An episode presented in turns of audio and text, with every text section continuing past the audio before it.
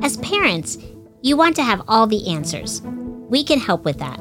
Welcome to Boston Children's Answers Kids Health, a podcast brought to you by Boston Children's Hospital.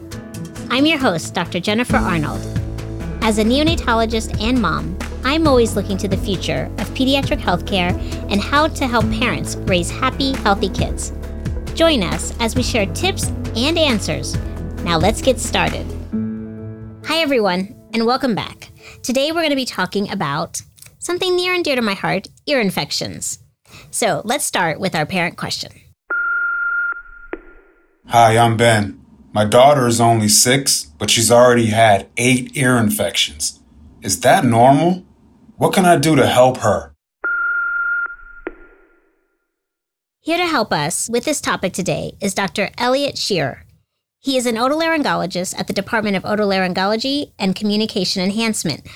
Dr. Shearer, thank you so much for joining us today. Thanks for having me. First of all, thanks so much for joining us. And something that I always like to ask our guests is why did you go into the specialty that you chose? So, how did you decide to become an otolaryngologist? Well, it's great to be here. I just think I have the best job in the world, really, because every day I get to help kids have a better quality of life. So, I help kids with their hearing and their speech and their breathing. It really helps kids connect to the world around them. And I get to do medicine and I get to do surgery too and work with families. So, that's why I picked out otolaryngology. Wow. You've got a mix of all the best things of medicine patient and family care, surgery, seeing patients improve something that they're struggling with, like hearing. That's really great. I get it. So, you know, we're here today to talk about ear infections, hearing, and all of those things that are so important. Both of my kids have grown up needing to see an otolaryngologist for ear infections and in hearing concerns.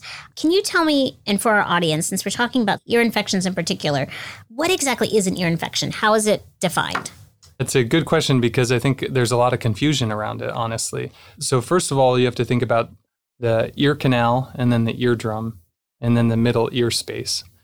You can have an ear infection that affects just the ear canal, and that can cause pain and swelling and drainage from the ear, and that's called otitis externa or sometimes swimmer's ear. Swimmer's ear, yeah. yeah. I think what most people think of as an ear infection is when you have fluid behind the eardrum and when that fluid is there, it can become infected either with a virus or a bacteria. And that's called otitis media or a middle ear infection. So, really, the ears are pretty complicated. You could have an infection in one, the other, or both. Exactly. You can have symptoms of, for example, a painful ear, and it's hard to look into kids' ears. And so it can be confusing what's going on. And that's why kids end up seeing me is to help sort out what's going on, actually. That's really great. And so, what are the signs of an ear infection? Because as a parent, how would I know to come see you? I should say off the bat that most kids that have ear infections, they don't need to see a specialist. You know, primary care physicians manage this the vast majority of the time. But common signs or symptoms of an ear infection in a kid would be a painful ear, would be a fever and drainage from the ear, and then reduced hearing. Sometimes we can see that kids can have imbalance or dizziness associated with it too. Hmm. Oh, wow. I'm sure that that is absolutely not very comfortable for a kid, and probably depending on the age, really hard for them to communicate. Thinking about ear pain, ear ache versus ear infection, is there a difference? Because, you know, I remember with my kids, they had seemed like pain, but it wasn't always necessarily an infection. That they may have been trying to pull at their ears or seem more fussy than usual. And I was trying to, you know, determine is it an ear infection versus just ear ache. Yeah, that's a great question. And that's again a lot of what I end up doing is trying to sort out things like ear pain or chronic ear pain that kids may be having. Because there can be other reasons besides an ear infection why you have ear pain. So one really common thing that we see in especially younger kids is when they have teeth coming in, because some of the nerves that go to the jaw or the teeth, they can go right by the ear and they can cause pain in front of the ear or sometimes inside the ear. You can also have throat pain. It's not uncommon to have a sore throat and then have some of that pain go to the ear as well. Especially in kids that can't really communicate well with us, you have to have a really careful exam and take a careful history and try to sort out what's actually going on. Wow, I think you just helped me realize what might have been going on with my daughter for so long because she had a language barrier and couldn't communicate, but she complained a lot and got fussy, but then we didn't always find an ear infection. And she had a lot of teeth coming in. She was delayed because of just probably poor nutrition when we brought her home. So Yep. might have been teeth coming in. Yep. It's not always an ear infection. So it makes it hard for us as parents, is what you're saying. yep, yep, yep. And ears are hard to look at too. So it's hard to look into a kid's ear and it's hard for everybody, you know, not all little kids are really compliant and want us to look in their ears, so it takes work. So true. Yes. And my husband kept saying, Why can't you just look and diagnose her ear infection? I'm like, No, I'm the mom, not the doctor right now. Yeah, exactly. Oh, so can I ask a little bit too, just to kind of delve further in ear infections?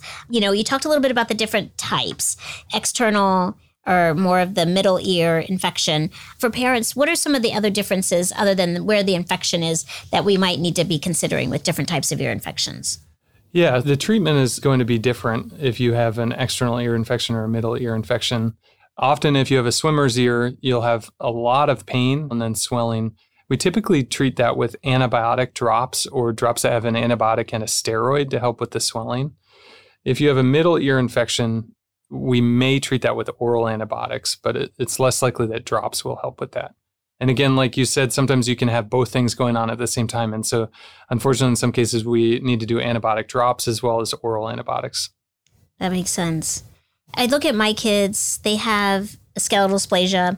They have a very narrow eustachian tube and sort of a smaller mid face.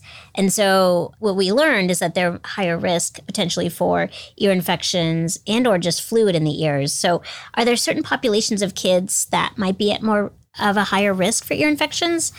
Definitely. And first of all, I should say that 80% of kids will have at least one ear infection. It's the second most common reason for pediatric visits to the ER. So it's very common, but there are some groups of kids that may be predisposed to having more ear infections or fluid in their ears just in general. Those would be kids that have any craniofacial differences. Mm-hmm. Like my kids. Exactly. And then there can be other things like cleft lip or palate that may be associated with increased fluid in the ears. And then we do see that it does run in families. So it's ah. very common for me to hear from parents that they had tons of ear infections when they were kids. And it's probably a combination of some immunology factors that we don't totally understand, but it definitely runs in families. Wow, that's really interesting. I mean, I don't think that's something that I really learned back in the day that there could be a genetic immunologic reason why you might see it more prevalent in some families. Yeah. I know for myself as a parent, we've all been through all the treatments and frequent number of ear infections. In general, how long does an individual ear infection typically last? Most ear infections are probably caused by viruses, and so they should last less than a week. Sometimes it takes longer for the fluid to go away, Okay. but an actual ear infection should be less than a week. and so sometimes they can go on away on their own then, potentially, right? If they're caused by viruses, the majority of them. Yeah, and the majority do go away on their own. We can talk about reasons that we need to treat or indications for treatment if you'd like. I think that would be great. Sometimes you go to the pediatrician for an ear infection and they say, you know what, let's hold off on treatment. And then other times they will make decisions and say, hey, let's do antibiotics. Can you share with us a little bit about the difference about when you would want to treat and when you might not need to? Yeah, the thinking about this has really changed over the past decade or so. Before, pretty much everyone who had an ear infection got antibiotics, but Yep. what they showed was that it didn't really decrease the length of time of the ear infection, probably because a lot of them are because of a virus, and antibiotic helps against bacteria, not against viruses. And so there are specific reasons when you would want to treat an ear infection. And that would be kids that are very young, Okay. and so maybe their immune system isn't as developed as other kids. And then if a kid is having very severe symptoms, so really high fever that's not going away, severe ear pain that's not getting better with acetaminophen or ibuprofen, or if they're having drainage from their ear or other just really severe symptoms, in those cases, you're probably going to want to treat with antibiotics a lot of pediatricians now will actually do a wait and see approach where they'll actually give you a prescription for the antibiotic and have you hold on to it and see if your child is getting better without the antibiotic. And if they're not, then you can start the antibiotic. I mean, that makes so much sense. We don't treat colds and other viral infections of the upper respiratory tract. We don't need to treat all of the ear infections if they're caused by viruses as well. And that is a big change, I think, since since I was a resident back in the day. Yeah, well, there are some d- downsides of antibiotics too, from the perspective it, it can make kids sick with things like diarrhea, and then they can have uh, allergic reactions to them sometimes. So there are some adverse effects of antibiotics. And plus, especially if they're not going to do anything in a more mild case or a viral case, it just becomes a struggle for the parents to have to get their kid to take the antibiotic too. Exactly. I do not like trying to get my kids to take medicine either. So, yeah, not fun. Try to avoid it if possible. Exactly. okay, so obviously, as a parent, we want to avoid getting ear infections. We don't want it to prolong pain and other complications. What can parents do, if anything, to help decrease the risk of getting ear infections for our kids? So, definitely reducing environmental contributors to ear infections. So, things like smoking in the home, having allergies, environmental allergies like to pollen, things like that. Trying to reduce exposures to those sort of things can help. Almost like some of the preventatives for asthma or other ENT and respiratory type ailments, trying to limit your exposure. Exactly. There's something called the unified airway theory, where everything from your mouth and your nose all the way down to the base of your lungs, it's all one connected system. Makes sense. Makes sense. Got to take care of it. Yep, exactly. So, my kids had quite a number of ear infections, and they also were found to have chronic fluid, even in between infections. When is it considered to be a chronic condition for a child who has multiple ear infections? If a child has had fluid in their ears for three months, then at that point it's considered chronic. Those are kids to pay special attention to because anytime you have fluid in your ear, you're going to have some hearing loss. It's kind of like you're underwater. Yeah. Especially as kids are learning language and speech and developing very quickly, we want to make sure that they have access to sound in their environment in the best way possible again, I'm so excited to uh, hopefully bring my kids in to see you soon because when we brought Will home from China, he had, we think, chronic fluid. And we had his hearing tested, and it turned out to be due to the fluid, hearing loss. And they said it was like he was hearing all of us underwater. So it was no surprise that he was having difficulty with language development. He didn't speak much Mandarin or English when we brought him home. It was thought for a long time that only children that had more severe to profound hearing loss really had difficulties with developing speech and language. But there's been a lot of research recently that has shown more mild to moderate hearing loss, which may be associated with chronic ear fluid, can cause developmental difficulties with language. Wow. So it's really important to get that addressed then early on if you suspect that your child may either have chronic fluid or have frequent number of infections. Yeah, we do think there's some overlap where some children who have chronic fluid in their ears, they'll have repeated ear infections over and over again just because the fluid is sitting there. Some kids will have repeated ear infections or recurrent acute otitis media, but they'll clear the fluid each time. So hmm. there's some overlap between the two. But we just want to make sure that any child that has a hearing loss will have that addressed so that they can have best access to the environment around them.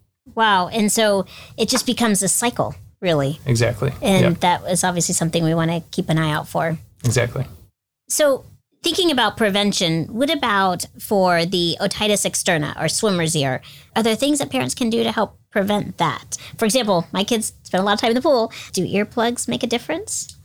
That's a great question. I would say that it depends on the kid and it depends on where you're swimming. so, some people and some kids tend to be predisposed to getting swimmer's ear.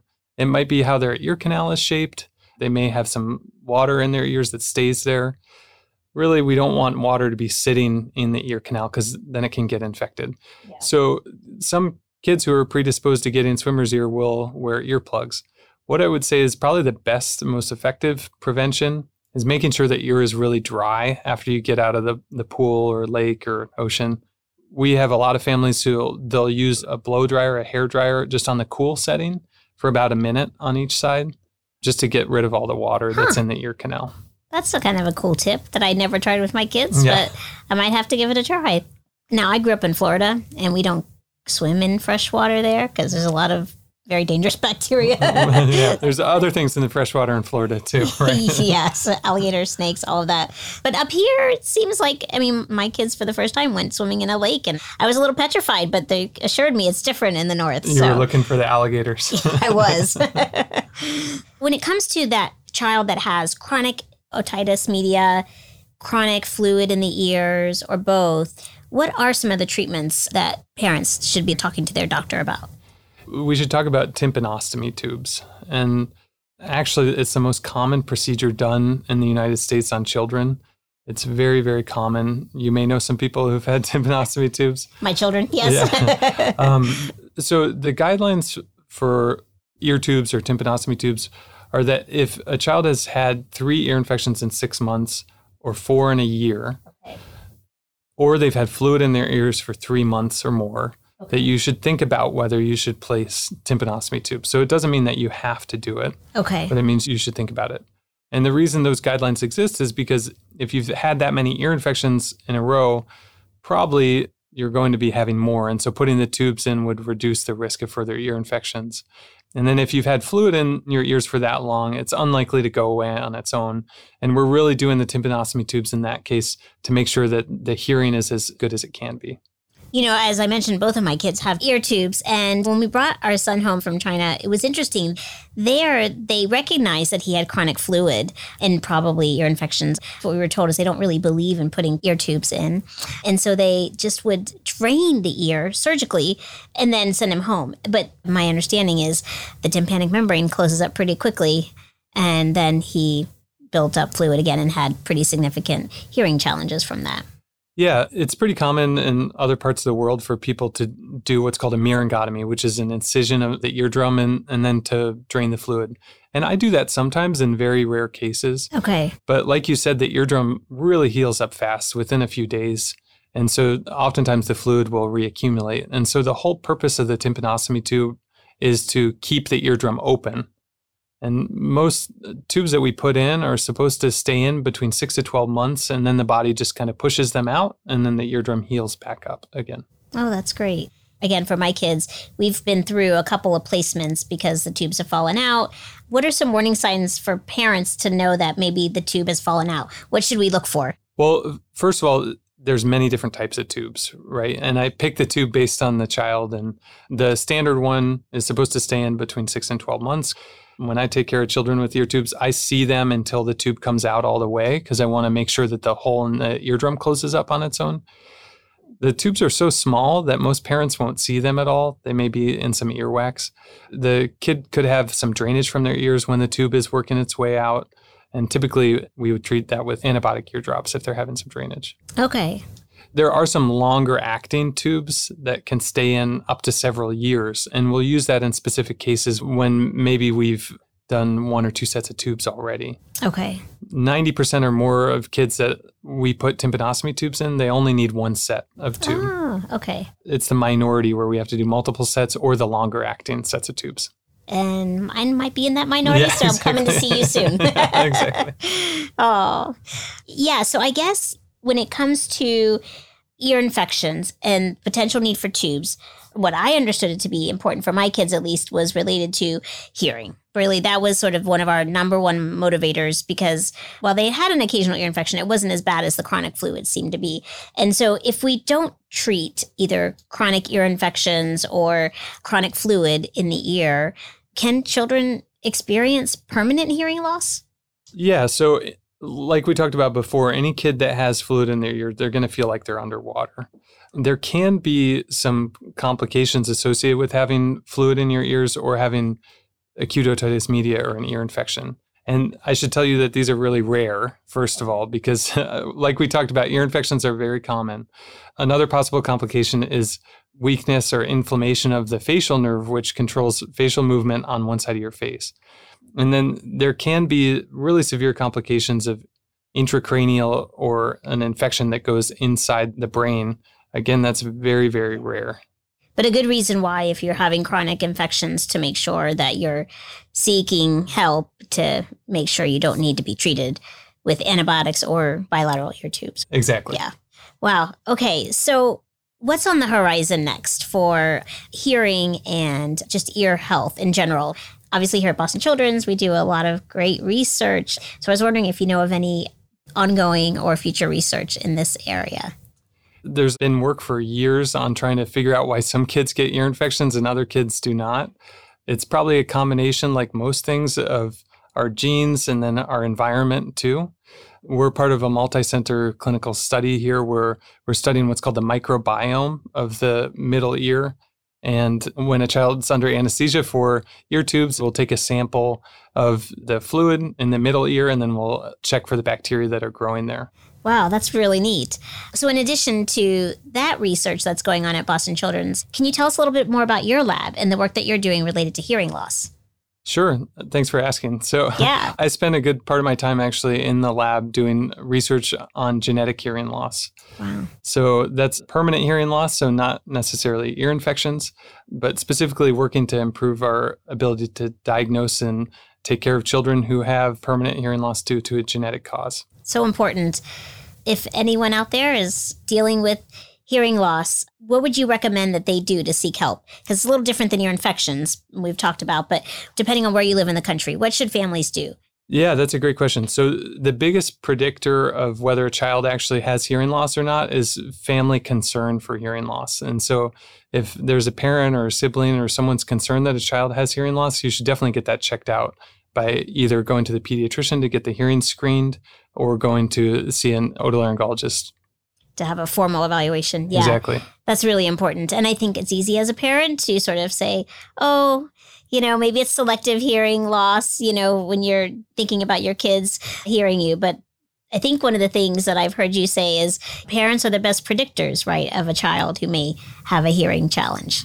Exactly. And I know from my own kids that every child goes through periods of selective hearing and sometimes it's a little hard to differentiate that. Yes. It's so important to keep track of where our kids are and making sure that their speech and language is developing appropriately. If you have any concerns about that as well, that may be related to hearing thinking about your focus on hearing loss and relating it to a little bit of my own personal experience with my kids, I have found that it takes a whole team to care for your a child who has issues from an ENT perspective, whether that's infections and or hearing loss, and then speech challenges from that. You know, for my kids, we had speech therapy and otolaryngology and audiology, and so I was just wondering if you could comment a little bit for our listeners about how a whole team can be important for caring for kids kids in this area? The most important thing is to think about the child as a whole, right? So if I have a child in clinic that I'm seeing that may have other needs or other difficulties, it may change how I think about the fluid in their ears. And kids that may not have other difficulties, we may say, hey, let's wait six months instead of the typical three months. But if there's other developmental things going on, or there's already a delay in speech and language acquisition, then we may want to be a little bit more aggressive in thinking about when to put in tubes, for instance. So you definitely have to think about how the child is doing overall with their development. Well, yeah. For me, it was a little bit of an eye opener as a new parent. Even though I am a neonatologist, I wasn't in tuned into this specialty. But there's a lot of different things to think about when you're focusing on the ears. It's not just the ears. Yeah, it's, it's not just the ears. it's so important. Yeah. so my final question is always to ask our expert if there's anything that we haven't talked about that you want to make sure we share with our audience today. I think we covered everything. Excellent. I think we talked a lot. We talked about hearing loss and ear infections and treatments and prevention. And I really think it's going to be helpful to our families because, like you said, 80% of our kids have ear infections. Yep. So thank you. of course. Now, on to doctor's orders. This is the part of the show where we prescribe an action that parents can take today to help them raise healthy kids. So, Dr. Shearer, I think you had some thoughts that you wanted to share with our parents. Yeah, thanks for asking. So, I think that children's hearing health is really important. And one way we can make sure to stay on top of things is by getting hearing screening done at our child's annual physical appointment with our pediatricians. So, at your next physical exam for your child, just ask the pediatrician if they've done the hearing screening. That's really great. Thank you. Thanks so much for listening to Boston Children's Answers Kids Health. And thank you so much to our guest parent, Ben, and of course to our guest expert today, Dr. Eliot Shearer. I must say, it's been a really great learning adventure for myself as a parent and as a physician. So, hope you'll follow us and tune in to the next episode of Boston Children's Answers Kids Health.